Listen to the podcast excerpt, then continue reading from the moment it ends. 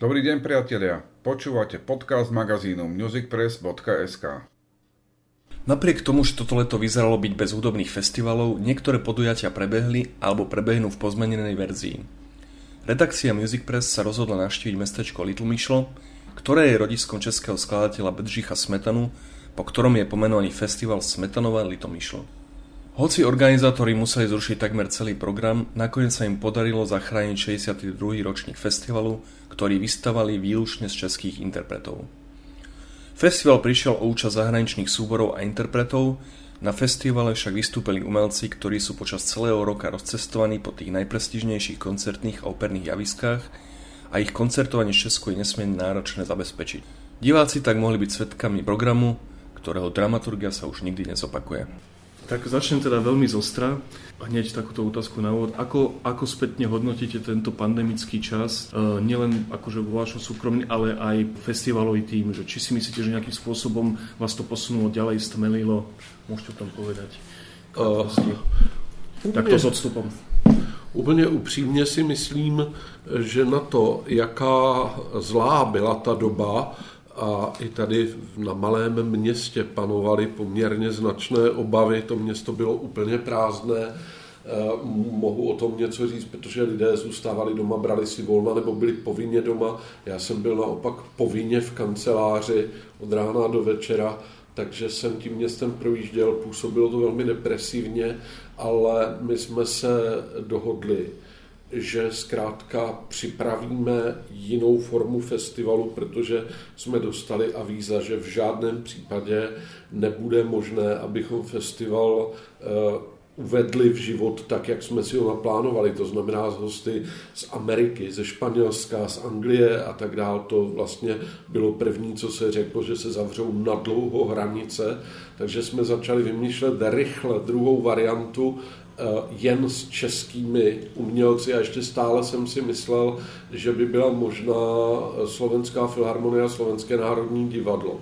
Ale nakonec se ukázalo, že ty restrikce u vás na Slovensku byly ještě ostřejší než u nás a v podstatě mi oba šéfové dali brzy na srozuměnou, že to zřejmě nevyjde, to letošní hostování, což mi bylo upřímně líto, protože Slovenská filharmonie se měla vrátit po 20 letech a Slovenské národní divadlo po 25 letech a bylo to několikaleté přípravy toho hostování, ale my jsme to pak začali brát jako realitu, jako tým, protože samozřejmě jsme cítili, že nás to může ohrozit jaksi naši stabilitu, kterou už mnoho let máme, naštěstí, chvála Bohu, zachovánu a teď zkrátka, co když přijdeme o všechny partnery, sponzory, mecenáše, o diváky, tak by to byl velmi nepříjemný finanční dopad, takže jsme si rozdělili role tak, jak je máme i během roku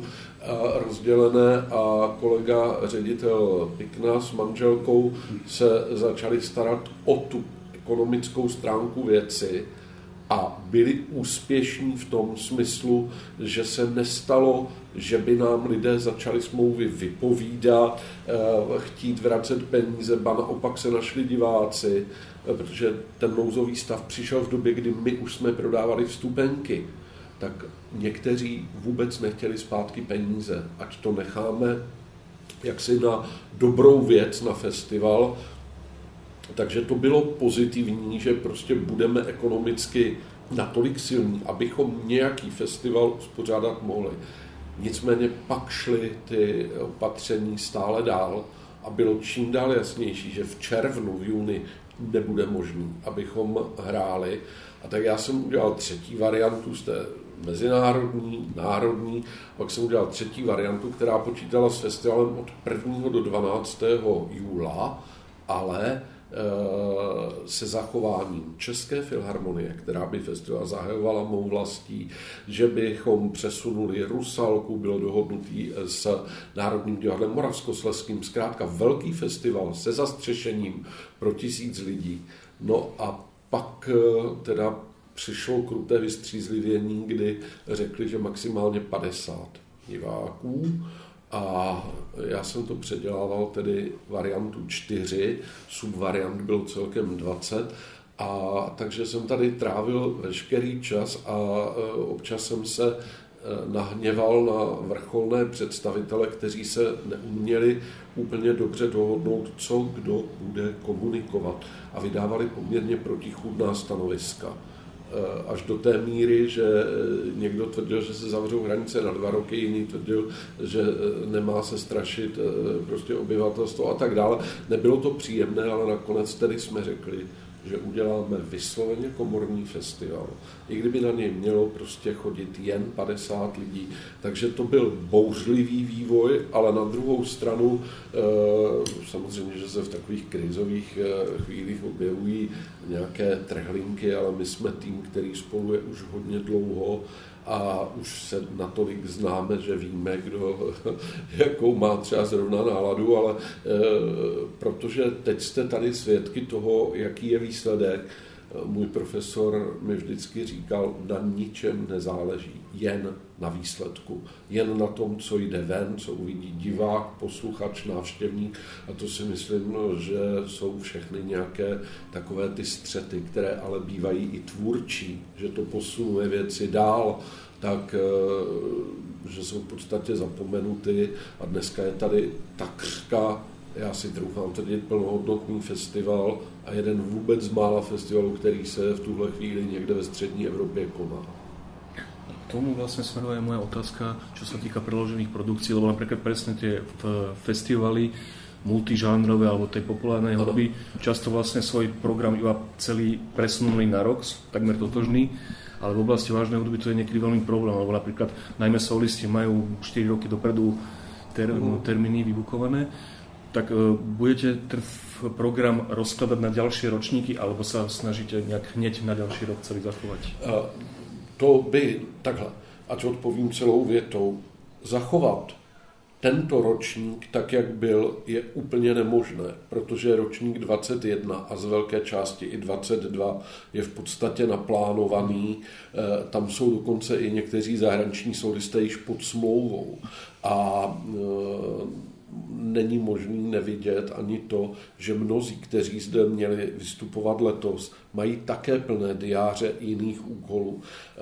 Nechci být úplně konkrétní, kolik přesně pořadů přeneseme do roku 2021, jsou takové pořady, 2 přenášíme do roku 2022 a 1, konkrétně vy jste to zmínil ve vaší otázce, galakoncert tenoristy Pavla Černocha přenášíme do roku 2023, protože zkrátka jsme nenašli jiný termín. Shodou okolností je to pikantní v tom, že Salzburg odložil Borise Godunova také na rok 2023, kde Pavel zpívá, takže vidíte, že něco zachovat chceme, ale jsou pořady, které zkrátka už neuvedeme, protože třeba úplně vyprodaný balet Jana Kučery Tři mušketýři už nebude na repertoáru v příštím roce a i ten plán roku příštího dozná změn, protože se, řeknu to, jak se to říká v naší branži, rozsypaly fermany v divadlech těmi posuny,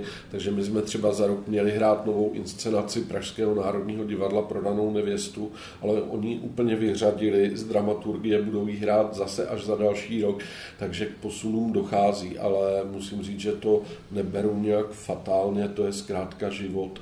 On žádný festival se nerodí úplně snadno a po takovéhle krizi a po takovém zásahu do nejen do kalendářů, ale i do vědomí lidí. Ono se to na každém nějak trošku podepisuje.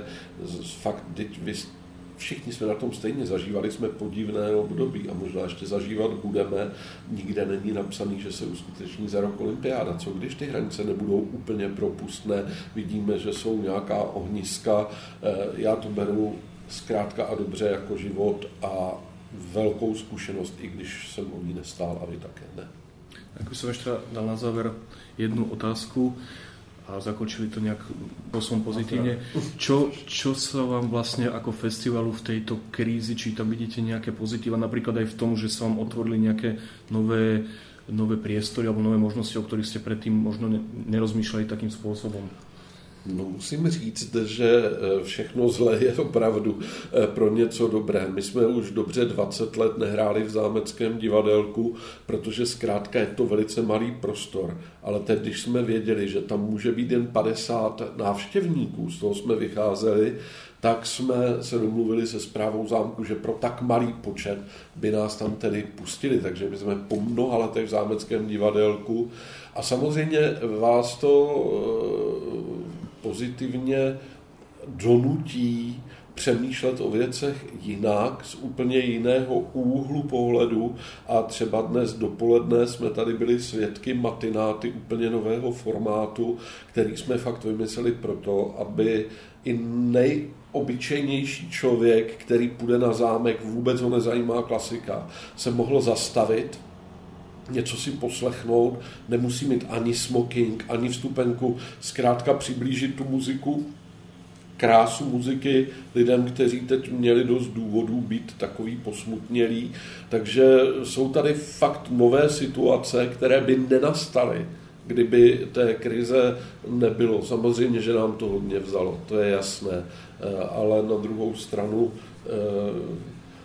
co nás neporazí, to nás posílí, se říká, a já věřím, že tomu tak bude i se Smetanovou Litomyšlí. Vůbec ze všeho třeba pro mě pozitiva jsou taková, s kterýmkoliv umělcem jsem jednal. Byla velká vstřícnost a tady nejde jenom o ten honorář, tady jde i o to, že oni chtějí rádi, to je to, co dokáží, co umějí rozdávat lidem radost, dřeli na to celý život a pak mají sedět v obyváku a streamovat, takže tady mají konečně platformu, kde se ukázat a ten dosavadní průběh zatím ukazuje, že přijíždějí skvěle připraveni s nápady a když to tak vezmu ze všech těch koncertů a navštívil jsem všechny, tak jako tryská taková vnitřní sounáležitost, taková pohoda, že myslím si, že ti lidé se na sebe už těšili, aby se mohli scházet a radovat se z muziky.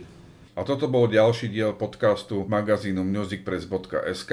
Ak nás chcete podporiť, spravte tak na platforme Patreon, sledujte naše sociálne siete a sledujte aj náš magazín musicpress.sk, kde sa denne dozviete nové informácie z hudby. Ahoj!